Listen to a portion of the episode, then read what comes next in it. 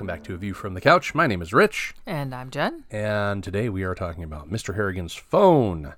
Not the actual device, although there is a device that belongs to a Mr. Harrigan. No, we're talking about the movie which concerns the device. It does. Yeah. and is based on a Stephen King, short, not short story, a Stephen King, what they call novella, which is amusing to me because usually these Stephen King novellas are like 300 pages long, which is the normal length of a novel to just about any other rational human being. Not Stephen King, though. All right, I'm going to look over at your Stephen King bookshelf, and Yes. there is very few that are smaller than about three, four inches thick. Yeah, and uh, and if you look at like say different seasons over there, that's that's three novellas. Mm-hmm. is each one of them are about 200 pages long. sure. Skeleton Crew starts with a novella called The Mist that's 250 pages long. That's a novella. Yeah. Okay. It's important to note that when he was writing as Richard Bachman, he would write novels that were that length. They're in that Bachman book one there. So. Oh, okay. Anyway, so Mr. Harrigan's phone is from a an, an a an anthology called If It Bleeds. It's the leading story. This Now, one, this one is this a newer book coming out? it is. It, it just came out. I want to say about three years ago, maybe, Okay. maybe four. But it is. It is actually the shortest Stephen King novella I've ever read. It's only eighty-five pages long. Wow. That's an actual novella. Yeah. Interesting.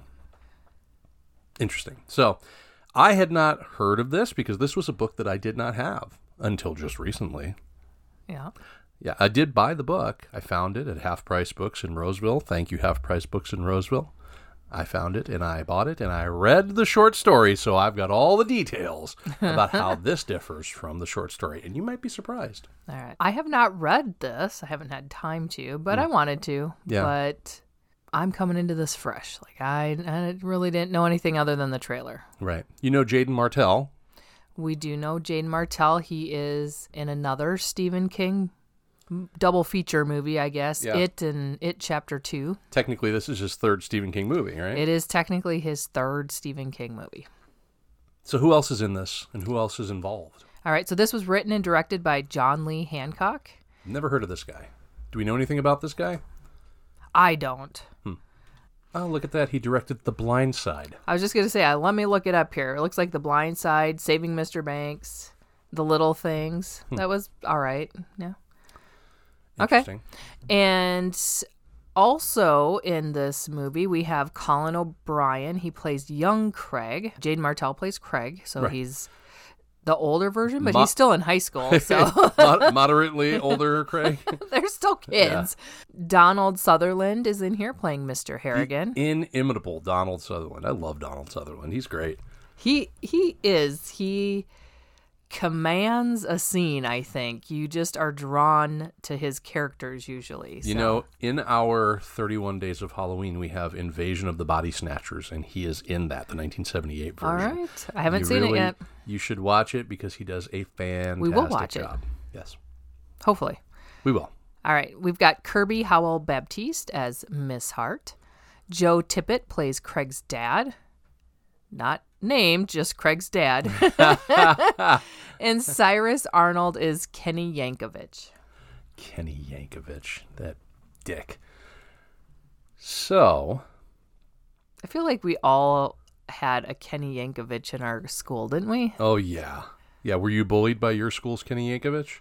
Actually, no. I was never bullied that way where it was like physical bullying. Ah. it was all verbal. I definitely got bullied, but it was not being like pushed around or punched or anything like that. So, Kids, don't bully people, and if you're being bullied, t- do a Mr. Harrigan. Take him out with, with, with great haste. maybe don't kill them. Well, okay, well, the, not like that. I just meant, you know, whatever. Never mind. You know what I mean. I know what you mean, but somebody else might not. So let's just very clearly say we Okay. are not condoning murder here. I'm not advocating that you murder your bully. I am advocating that you take swift action like Craig will do before the kid gets murdered. But anyway, so should we just jump in? Should we want to jump into the story? this. Yep. Okay. So, Craig reads to Mr. Harrigan. He reads to him what two times a two times a week, three times a week, something like that. Yeah, an hour each time. Something yeah, Like that. yep. He started doing this after his mom died, and as the years kind of went on, so this would have been his his mom died. He was what nine, and he's now going on eighteen. So it's been about nine years that he's been reading to Mister Harrigan, and he and Mr. Harrigan kind of have like this uneasy friendship where Craig can kind of tell that Harrigan, you know, has some affection for him, but Harrigan is very standoffish and very businesslike. He doesn't he doesn't show emotion, he doesn't, you know, he doesn't show affection or anything like that really. It's just the way it is. So, Yeah, they definitely warm up. It's you Right. could tell Craig is a little scared of him yes. at first. Oh, he's because- intimidated. because he has the reputation of being a mean old man. Well, they called him the Pirate King. Yeah, and so of course the kid's probably a little terrified, but you know, there's a draw for five bucks. Was it five bucks a time? Something like that. His dad says he's getting cheated because he should be getting more money per, you know, per per session or whatever. Because the guy's rich, you know. Right, the guy's rich. He's getting five dollars an hour. to read. to this is back in what? 2003 was when it started, I think. Yeah, so definitely the guy probably should have been paying him more. yeah, But so. you know, for a kid starting off, that Sure. that was probably enticing to him. So And as a nine-year-old, I mean, shit, I bagged comics at 12 for no money, just for comics. yeah, So, you know, you take what you get, I guess. right, right. So Craig starts high school and he starts to covet an iPhone because he has a he has a a crush on a girl. And at this particular high school, now I can't speak for any other high schools because this is 10 years after, no, no more than 10 years, it's 15 years after I graduated from high school that he's in high school. We did not have cell phones. We didn't have cell school. phones. and so our cliques weren't based around what cell phone you had. But apparently at this high school, if you have a, a, a Razr flip phone, you're at one table. If you have an iPhone, you're at another table. If you have something else, you're at another table. That's how it is, I guess. Mm-hmm. And these kids all just apparently sit there and play on their phones. So how would I they know who's there? They don't even look at each other. Yeah. It's weird. It's this weird thing, and I don't know. This wasn't in the book as much as it is in the movie. They make mention of how they make mention of how that the iPhone and the and the and the dawn of the iPhone was important within the context of the story, but they don't go into this great deal. This is not something that I expect a seventy-something-year-old writer to know that you know whether or not kids would you know separate by clique of what phone you were what phone you were using at You the time. You don't think he did know? his research? I mean, he seems like he would be the writer that the type of writer that would research this stuff. Well, he didn't put it in his book. It's not in the story. okay. It, this is something that that uh, John Lee Hancock, who wrote this screen version, put in there. adapted it. Okay. Yeah. But then again, John Well, Lee Hancock is only like five years or six years younger than Stephen King. So, So, question then in the book yeah, is it specifically an iPhone or It is it is. just a cell phone? It is It is. iPhone. Okay. Yeah. So it's probably just his way then. I don't know how he got the iPhone in the book, I guess, but it's obviously in the movie just the way to get the iPhones in the hands of the characters that need the iPhones. you Well, the kid gets it's very much very much the way he gets it in the in the movie is how he gets it in the book. The book has a lot more to say about technology and how it separates us more than it does bring us together.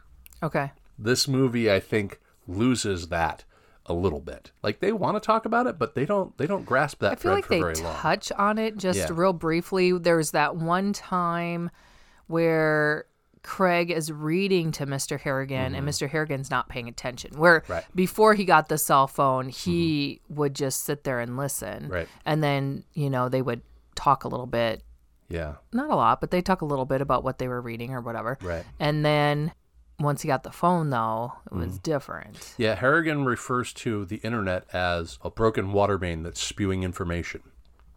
And he makes this great prophecy in, in, in both the book and the and in the movie about how it's going to kind of be the end of us. It's going to be the end of, you know, interpersonal communication face to face and how it's going to just you know be people shouting at the other ends you know either end of a of a you know a tube the, they, I don't know if they make this connection in the movie. I can't remember if they do or not, but Craig likens it to, and I don't know why a kid in 2003 would make this connection, but or 2008 at that time.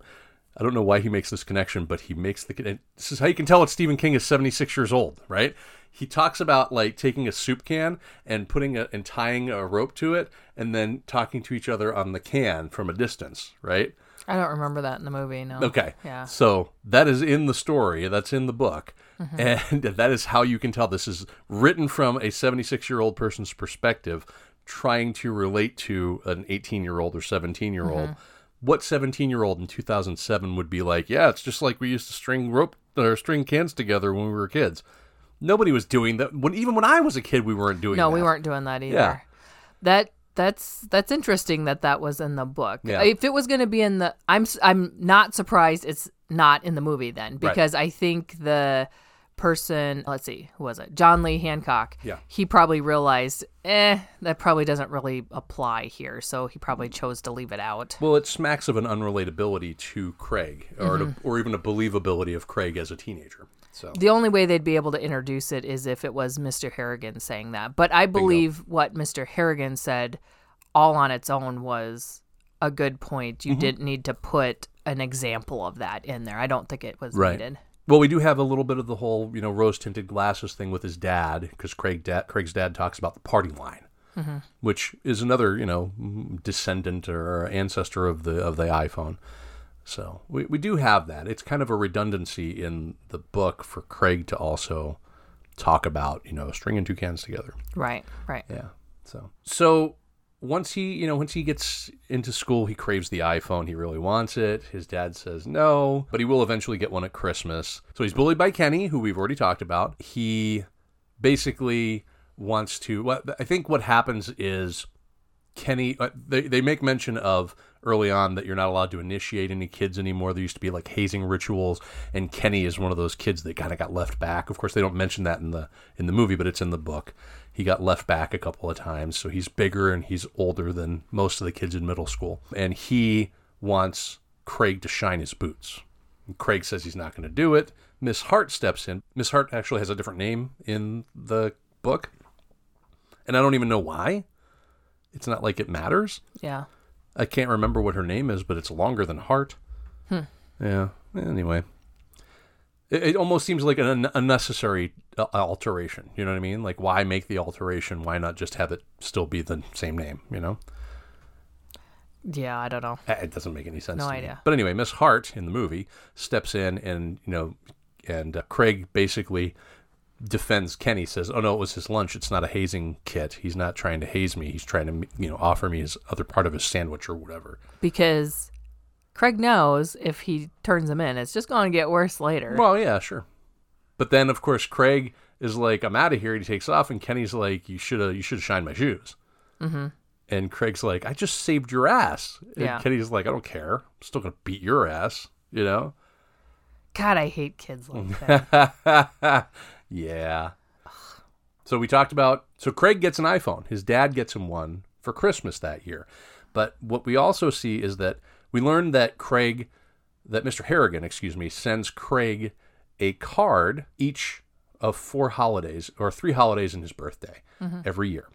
Now, the fun part about this is they don't mention this in the movie, but in the book, Harrigan literally lives like a quarter of a mile up the road from him. He could literally hand deliver it to the house, but he sends it out of a sense of, you know, I don't know, duty to the post office or something. I don't know exactly why he does it, but that's just the way he is. He's just that ingrained in his ways, you know? I took it kind of as I, I think he's very mm. Traditional.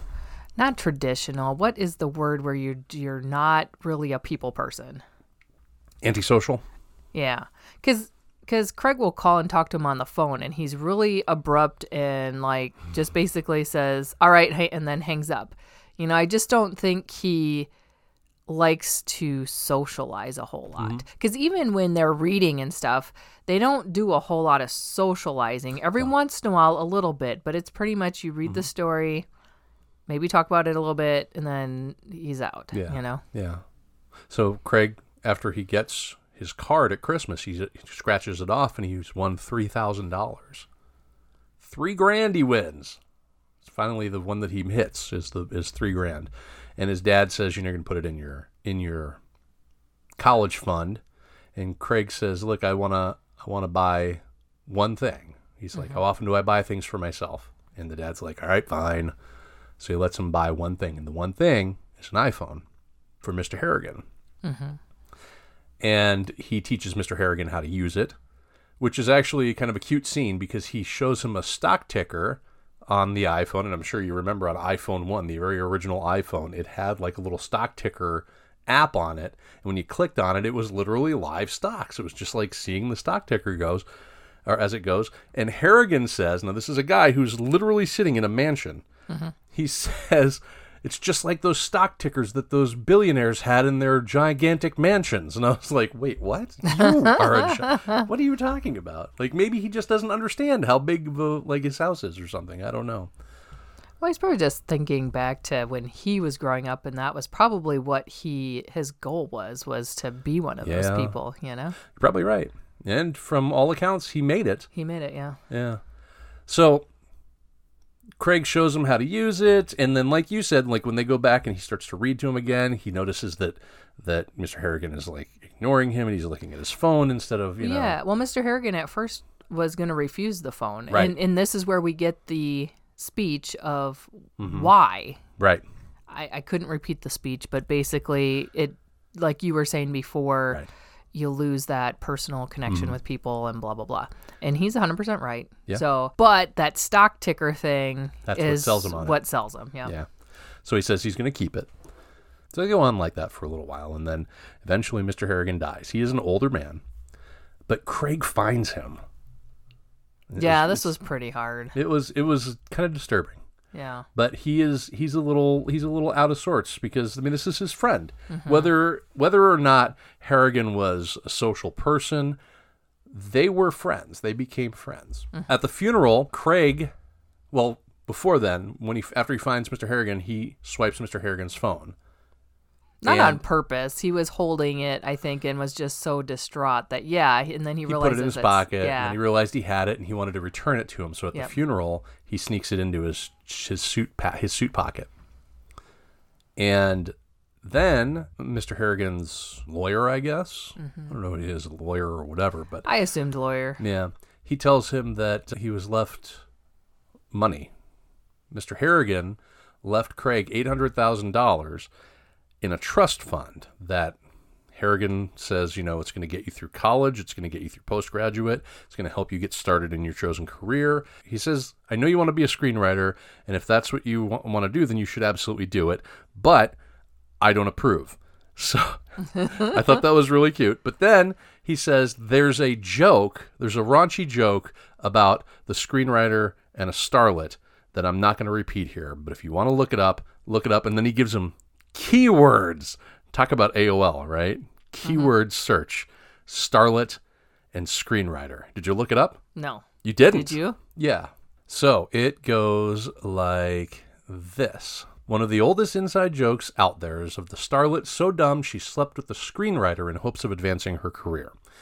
The old joke is about a Hollywood dar- starlet that's so dumb that she slept with the writer. It kind of speaks to the idea that writers are considered to be like the least powerful collaborator in a movie.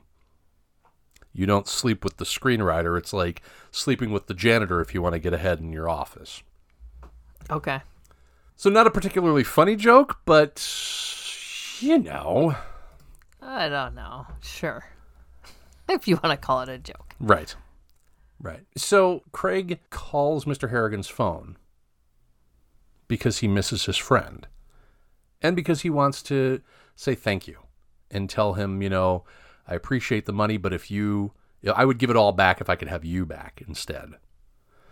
And then he goes to bed. And he wakes up the next morning and he's got a text message from Harrigan's phone. So just back up just a hair here. Yeah. I believe he texted Harrigan's phone the night before, or it was before the will was read or whatever, or the letter was read. Oh, right. And he said that he's gonna miss their time together. I think is what he says.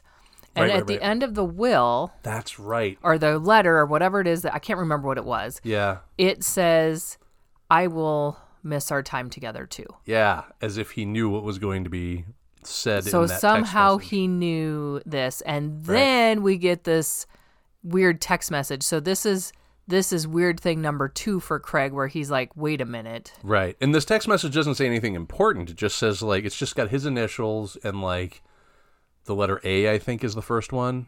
Later on we're going to get other stuff, but yeah. Yeah. Hmm.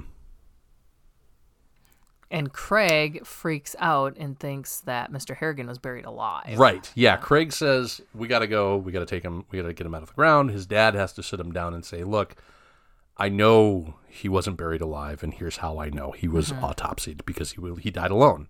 And anytime you die, anytime you die alone, you get an autopsy. You get an autopsy, and you get an autopsy. So Craig relents. He says, "Okay, fine." So he's not he's not buried alive.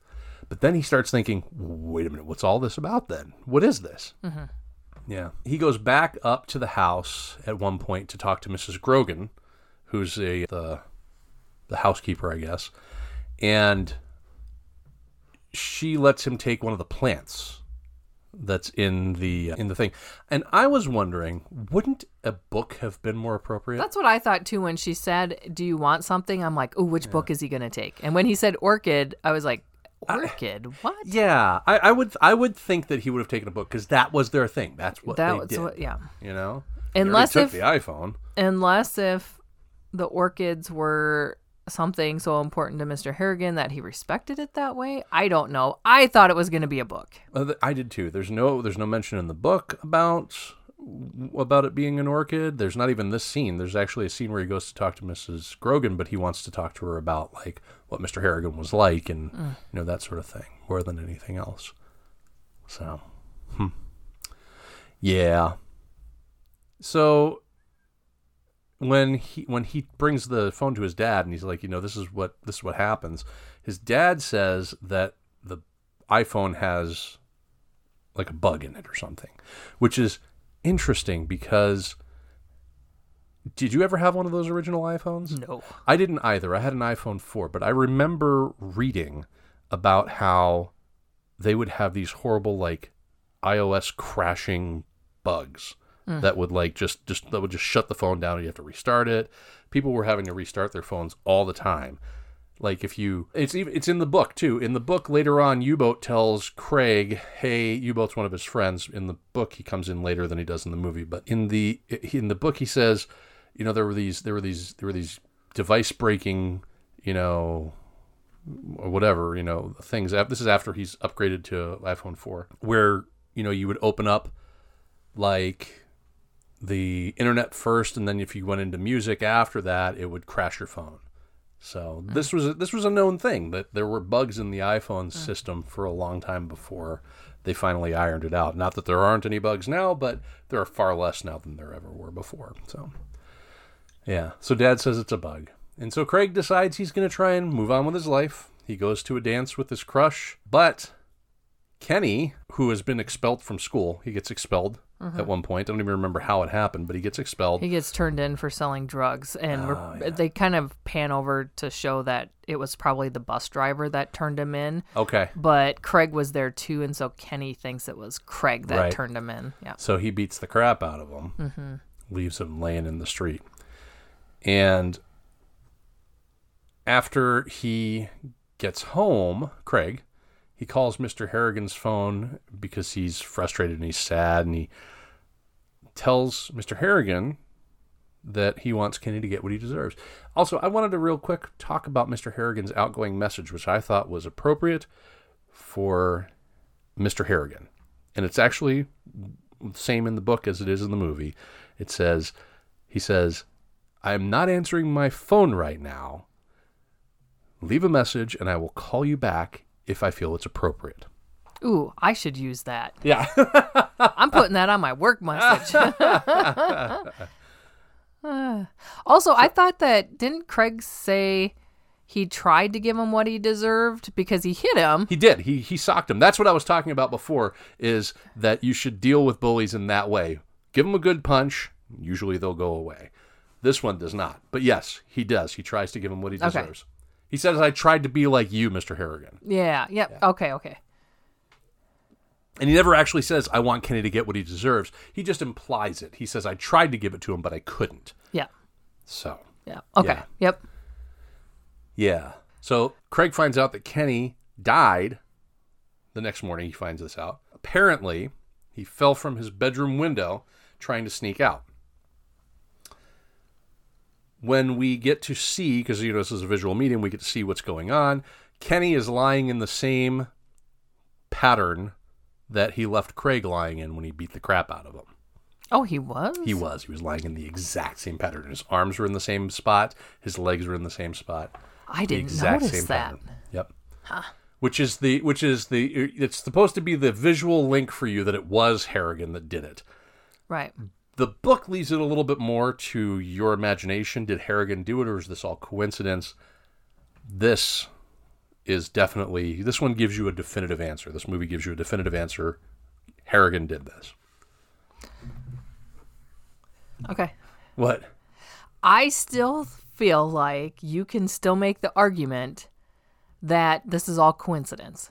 Really? Even though he falls in exactly the same I pattern as Craig. I feel like it's Mr. Harrigan. Okay. I feel like it is. I do too. but I feel like this is still there's enough stuff here to not leave it concrete but to leave it that these are some hell of a coincidences and it still could be Mm-hmm. these things just happened. Okay, in the book, there are rumors going all around the school. Nobody ever knows exactly how Kenny died until Craig finds out later. He puts on he's, he he pretends to be a journalist, like he does in the movie with some with another person that dies. He pretends to be a journalist, and he gets it out of somebody. I don't remember exactly who it was that that Kenny died auto asphyxiationing himself. Kenny died strapping his neck into a belt and trying to jerk off, but he died. But then they also make mention that when Kenny was found, he had a streak of white hair. Hmm. Yeah. All right. Yeah. Here's the the part that I don't get. If the movie really wants to be ambiguous, why is it leaving visual clues that it was him? In the in the book, there's no direct link. Yeah. Like you could say, you know, okay, well what what leaves a white streak like that? Mm-hmm. You know, and Craig does a little investigation and says, "Oh, a, a great scare could leave a, a white mm-hmm. streak like that." Yeah. Well, couldn't the great scare just have been him like, "Oh my god, I'm going to die?" Right. You know? I mean, that could be it. That's interesting cuz that's a good point. They I mean they're I feel like this is Mr. Harrigan because it is laid out so thick Yeah. that it is. Yeah. But I feel like they were trying to go for They wanted their cake and eat it too. Yeah. And and I haven't seen inter- interviews that that's what it was. So maybe I'm wrong in the thinking that that's what they were going for. Yeah. And that they were just trying to just lay it out for us so like we're a bunch of dummies and can't figure it out.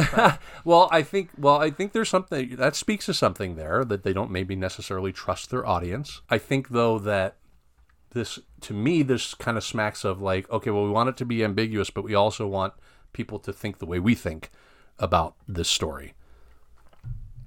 Which I mean, it's effective. It it works. That part of it, the ambig- ambiguity doesn't work. Not in my book. Craig gets spooked and he goes to the Apple store and he upgrades his phone and gets rid of his old phone. He just he just like turns it off, sticks it in a cigar box and throws it up in the in the uh-huh. attic. Now, that cigar box, they they focus on the name of the cigar box so much that I thought, "Oh, this has got to be a Stephen King thing." Stephen King likes to specifically name things uh-huh. in his stories. Hellmann's mayonnaise. And he won't call it just Hellmann's mayonnaise. He'll say Hellmann's real mayonnaise, you know? that Okay. kind of stuff. So I thought that that would be in the story. It's not in the story at all. ah. I don't know if that was just a like a visual like nod to the way Stephen King likes to label things. Mm-hmm. Maybe it was. And if that's the case, that's pretty good. I like that. Yeah. I like that. also at the Apple store, the Apple Genius guy, whatever the hell they're called, th- he basically confirms that these phones have been known to have problems. Oh, that's right. Yeah. and that that's right. it could be like they call it like a ghosting The thing. ghost in the machine is what Yeah. he calls it. Mm-hmm. Yeah. Yeah. So what's interesting is that Ghost in the Machine is actually it's actually supposed to have connotations of of the mind existing alongside but separate to the body. That was originally it. More recently, they talk it talks more to like the idea that the intellectual part of the human mind is in, influenced by the emotions, um, that sort of thing. But like within with like in fiction, fictionally, like when when you're talking about like fiction stuff, they use it as a literal something's in like a computer, something's in like a device or whatever, right?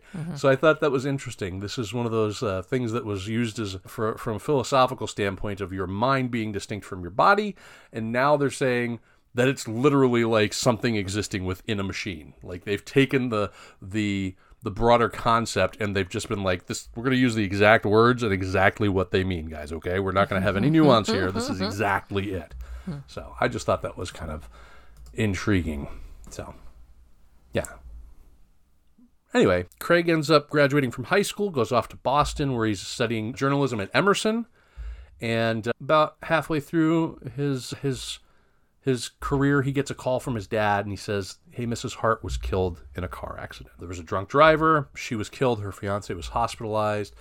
The driver, his name is Dean Whitmore, which I thought there's got to be something with that name because Stephen King, there's always something with a name, right? There's not, not really, not really. Sadly, not really. I thought the closest I could get was Percy Whitmore, who is the antagonist in The Green Mile, one of the uh, guys that the guy that liked to execute people in The Green Mile. So I couldn't make the connection. Maybe other people can make the connection for me. If you know the connection, drop it on our Twitter, drop it in our Facebook, email us about it. Whatever you want to do, let us know because I'm interested. I'm curious. Is mm-hmm. there a connection? Is Dean Whitmore re- related to some other Stephen King book? Mm-hmm. Somehow, somewhere, some way. Who knows?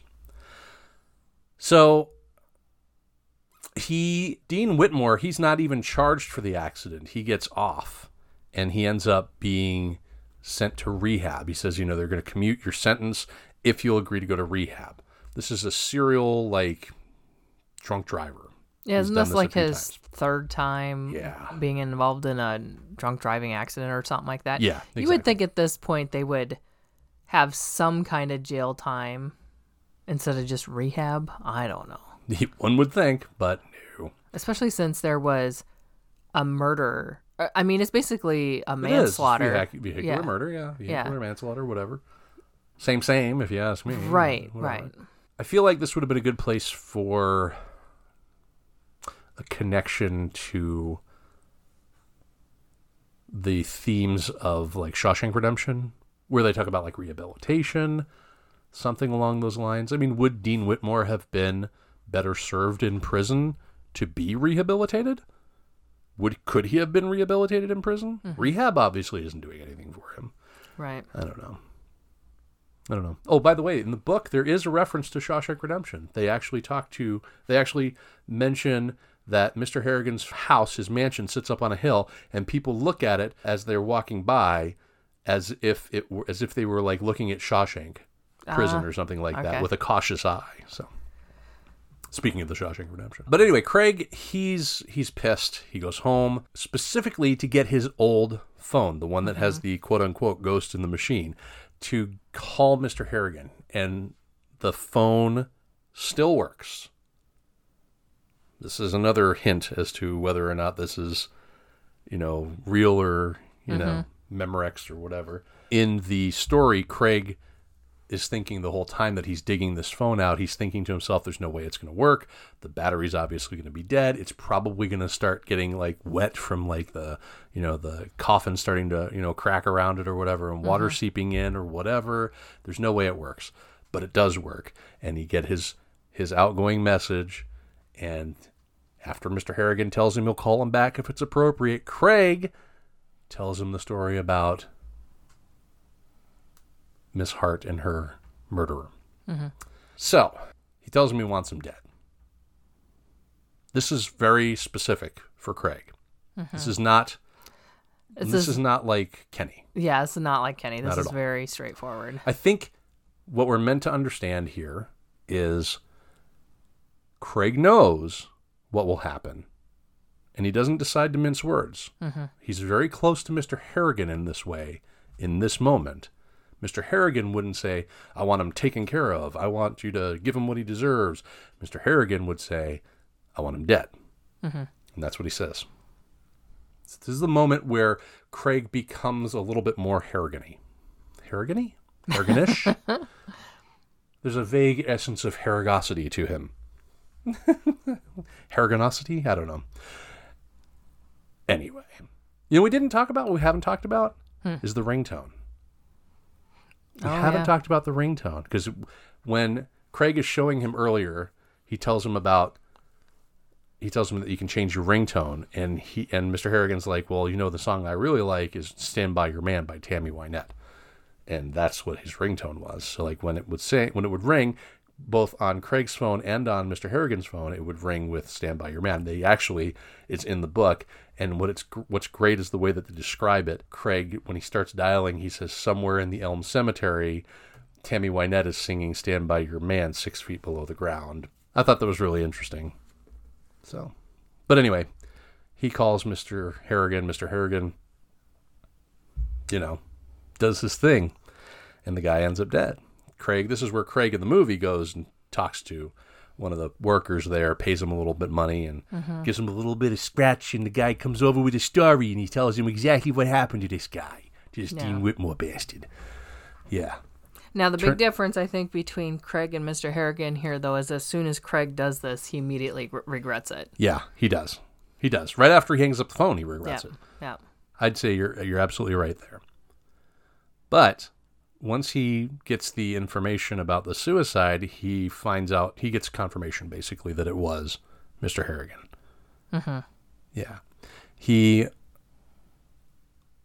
The guy tells him that Dean Whitmore got into the shower, swallowed a bunch of shampoo to, as they say, grease the tubes, and then shoved a piece of a broken bar of soap down his throat. The soap is the same soap that's used by Miss Hart. Mm-hmm. We find this out because, you know, she actually helps after Kenny beats him mm-hmm. up Yeah. after the dance. In the story, the soap isn't the same soap; it's the shampoo, which actually is hand hand hand lotion. Is what mm. they use. It's the hand lotion that he uses to grease the tubes that they that they make the connection with. But the real damning thing is the suicide note, because Dean Whitmore left a suicide note. The suicide note reads, Keep giving all the love you can. Which, anybody listening that knows the song Stand By Your Man, that's one of the last lines in the song. Why would this guy write the suicide note if it wasn't Mr. Harrigan? This is another one of those things, mm-hmm. right? Yep. Now, I said that the story was ambiguous. That's in the story, too. Okay. Yeah. So That- the story is pushing you towards this is Mr. Harrigan. At the end. Yeah. Yes, at the end it is. At the end it says, okay, now this is that one little, little last piece of information that you need Mm-hmm. to make your decision. Yep. The movie, they give you all these other little visual clues. Right. Right. So he goes into a secret closet that was there in Mr. Harrigan's house, and he basically is a shrine to his dead mother. Then he shows up at Mr. Harrigan's grave and he apologizes for what he has done. Basically, like the last text message that he got from Harrigan said CCC dot S S, which Craig eventually comes to think is Craig stop. Because I think this is keeping Harrigan here. Mm-hmm. This is that's the idea that I'm getting from this anyway, is that he just wants to be able to rest. He's doing this out of a, maybe an obligation to Craig, but he wants to be able to rest. He wants to be able to just mm-hmm. rest in peace, basically. So Craig goes to his mom's grave finally. He'd not gone to his mother's grave, grave after she died. And he breaks down in tears. He takes the phone, Mr. Harrigan's phone, the his original iPhone, not Mr. Harrigan's phone, but the, his original iPhone, and he throws it into the water at the quarry. Mm-hmm. And then he's gonna throw his iPhone four in there in the story, but he mm-hmm. changes his mind. So it looked like he was going to do that. It- well, actually, how it looked on the movie to me the first time I watched it was it looked like he threw the phone and then looked down, and I thought he accidentally threw the wrong phone. And then decided to keep Mr. Harrigan's phone. Oh, That's how I took Oh. I it the see. first time. All right. And then on the second one, I'm like, no, no, no. I think he threw Mr. Harrigan's phone right. and kept the newer one. He Kept his newer one, yeah. But at first, I was like, wait, okay. In the story, it's more of a Craig is going to throw the newer phone into the drink as well, but mm-hmm. he changes his mind because he still wants to have that connection to the internet. Even though he believes Mr. Harrigan is right that this is mm-hmm. going to kind of be the end of us, he still wants that connection to it. He can't give it up. He's addicted to it, just like he suspects many of other other us of us are addicted to our technologies as well. Which he's not wrong. Mm-hmm. He's not wrong at all. Mm. And he kind of eh, the movie ends with him walking away, making a mention about how he wants to be buried with empty pockets, and that's the end of it. That's the end of the movie. it is. Yeah. So here's my problem with this movie is everything is half measures for this movie. They want you to believe that there could be coincidence or it could be Mr. Harrigan, but they're going to push you so far towards the Mr. Harrigan that you have no choice in the matter. Um, they want to pull the little string about uh, a, a social commentary over technology ruling humanity but they're not willing to unravel it. They're not willing to go down that path, which is something that the story does a little bit further. It doesn't do quite as much because you know as much it doesn't do as much as I'm I'm making it out to seem, but it does it more than the movie does. I, I it just feels like everything was a half measure with this movie, Sure. you know. So, yeah. Do you have any uh, any tidbits? Any I only like that. have one thing. I I watched some different interviews and looked for some trivia stuff. But again, this is a newer movie out. sure? All the interviews so far are going to be like the candy coating on top type stuff where they're just trying to get you to go watch it but not really give anything away. Yeah. So you don't really get a whole lot out of those. The one thing I want to bring up is this is a Ryan Murphy production. So it's Blumhouse production and Ryan Murphy production. Ryan Murphy was involved. Okay. Mm-hmm. So the Red Devil tickets, lottery tickets, are Directly from the book. are a nod. It's it's from the book. It's directly from the book. Is it really? It is indeed. Then I'm gonna say that this little thing I found is bullshit. What's the find? What did you find? I found that they were trying to say that it was a nod to his TV show Scream Queens because there's a red devil in there. I mean, it's impossible. It's possible that he left that in there for that, but they he mm. mentions that they mention it in the in the But I was story. gonna say, but I'm gonna say yeah, if it's in the book, I'm gonna mm-hmm. say it's from the book, not because of that. He calls them Red Devil scratch off tickets. There you go. I'm gonna say bullshit on that little trivia tidbit I found, and let's not even talk about it. Scream Queens was good though. I the one season enjoyed I that watched, one. yeah. We watched was there two seasons or one? What There did we watch? two seasons, I think. It's definitely one of those cheesy slasher things, Yeah. but it was great. I mean, it.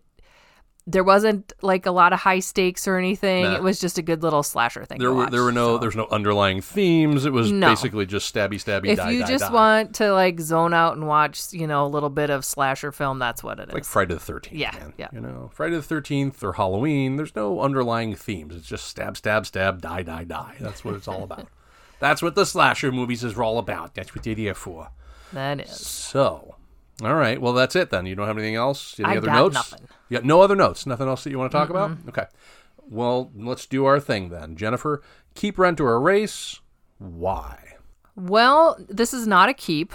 Okay. It's not that good of a movie. Yeah.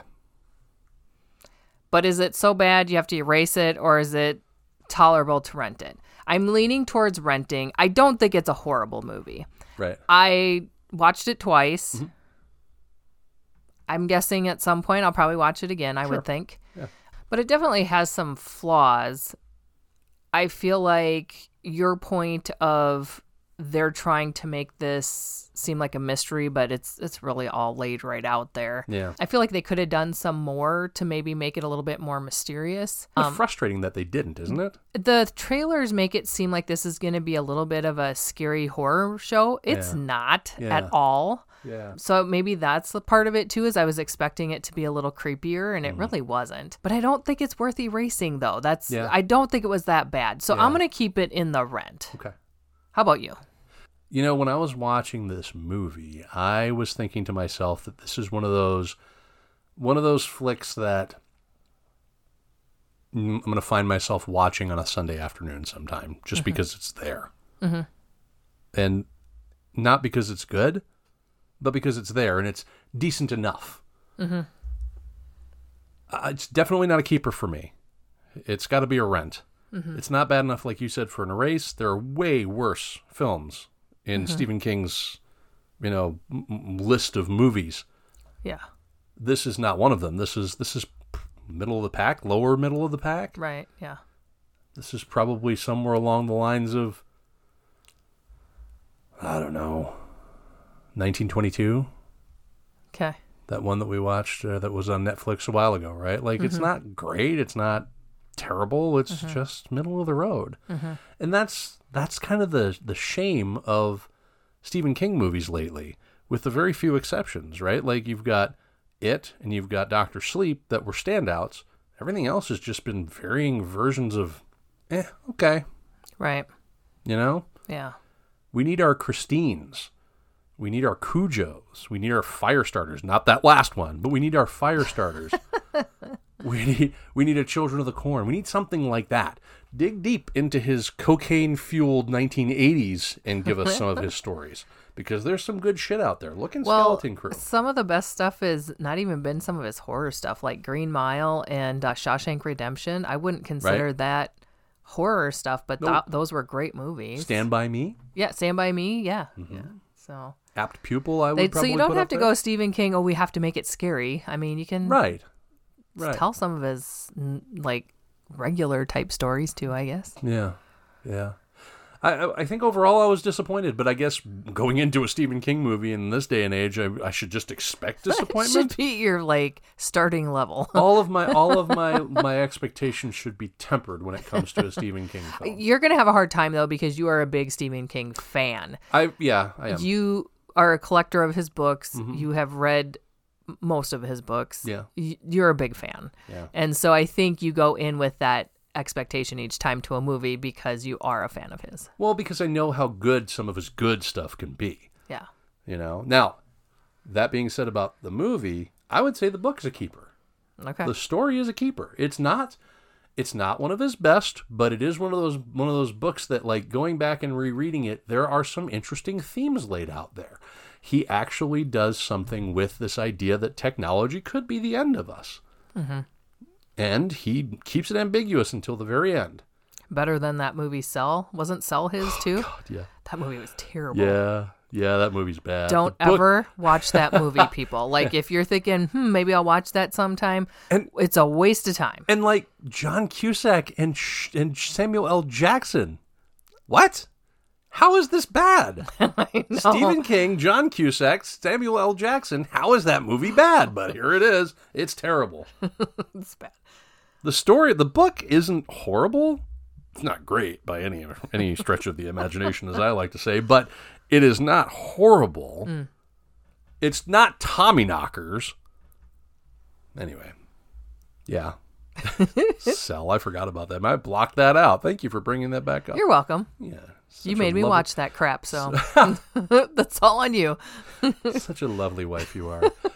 what are we doing next, lovely wife? All right, I'm excited for this one. Why? What are we Next week next? is Halloween ends. it's not going to end. It never ends. It'll never end. They'll come back, Halloween but doesn't end. the movie I believe is titled Oh, right. Hall- Yeah, this might be ends. it for Jamie Lee Curtis, though. Maybe this might be her last one. It is. I saw And an so- article that said that she's bidding farewell to it, that it's taken care of her for, you know, 40 something years now, and Yep. she's done now. So Yep. So she's 63. Halloween ends. This is definitely the end of the movies for Jamie Lee Curtis. Mm. Yeah. So it'll be her farewell to this series. Right. So Right. Wherever it ends up going from here, Jamie Lee will no longer be with us. My Scream Queen, my favorite final girl of all time, Jamie Lee Curtis, is no longer going to be in the Halloween series, which is fine. It's fine. I mean, in the 80s, she wasn't in it past uh, Halloween 2. yep. And then they brought her back for Halloween 20 years later, H2O, which I thought was a stupid ass title. Then they went on without her. Then they came back to her because they realized, hey, you know what? Jamie Lee Curtis, she's kind of a badass. She's awesome. I love her. She is. She's awesome. She is awesome. yeah. All right. Well, I'm very excited about this because I love the Halloween movies. As much as I love Stephen King, I love the Halloween movies. Yep. Those movies are are horror movie royalty to me. Halloween, that franchise. John is- Carpenter. I was gonna say there is nothing like the Halloween theme music yes. that just it is time for Halloween. That's right. You start hearing that music. That's oh, right. I here we exactly go, what people. you're talking about, right? Eight more days till Halloween. Oh, Halloween, God, no Hallow- way. Oh, not that one? Stop it. Not that one? Stop it. Oh. No. no. Oh, you mean the piano thing, the the synthesizer? I thought you meant the. okay. Well, next week here on the couch, Jamie Lee Curtis one last time. Halloween ends. Thanks for listening, everyone. Bye. You've been listening to A View from the Couch, a Space Moose Media podcast. You can interact with our hosts on Twitter by going to twitter.com forward slash view underscore couch. You can also email us at a view from the couch at yahoo.com. If you've enjoyed this episode, please help us get noticed by leaving a five star review on Apple Podcasts or the podcast platform of your choice. Thanks for listening.